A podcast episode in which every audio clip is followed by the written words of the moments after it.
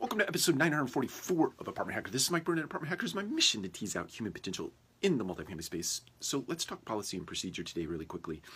I know it's boring, it's mundane, um, but let's talk about people who try to cheat a system. They read the policy, the handbook, and they try to skirt the system, push the boundaries, understanding that there is a consequence, but they they take the risk because they don't think that the uh, consequence really that harsh, so to speak.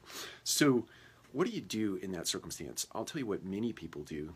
They strengthen the policy or they add another policy on top of that policy and they just create gigantic bureaucracy. So, the alternative to that is that you treat the individual.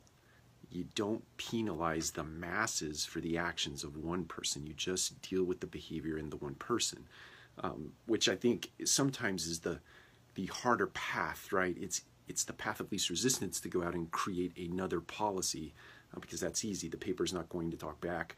Uh, the paper's not going to debate uh, or critique your current policy. It's just going to let you write it uh, versus the individual who has been uh, call it caught red-handed in the middle of cheating or or trying to skirt a system. Uh, there's debate to be had there potentially. So people fear conflict.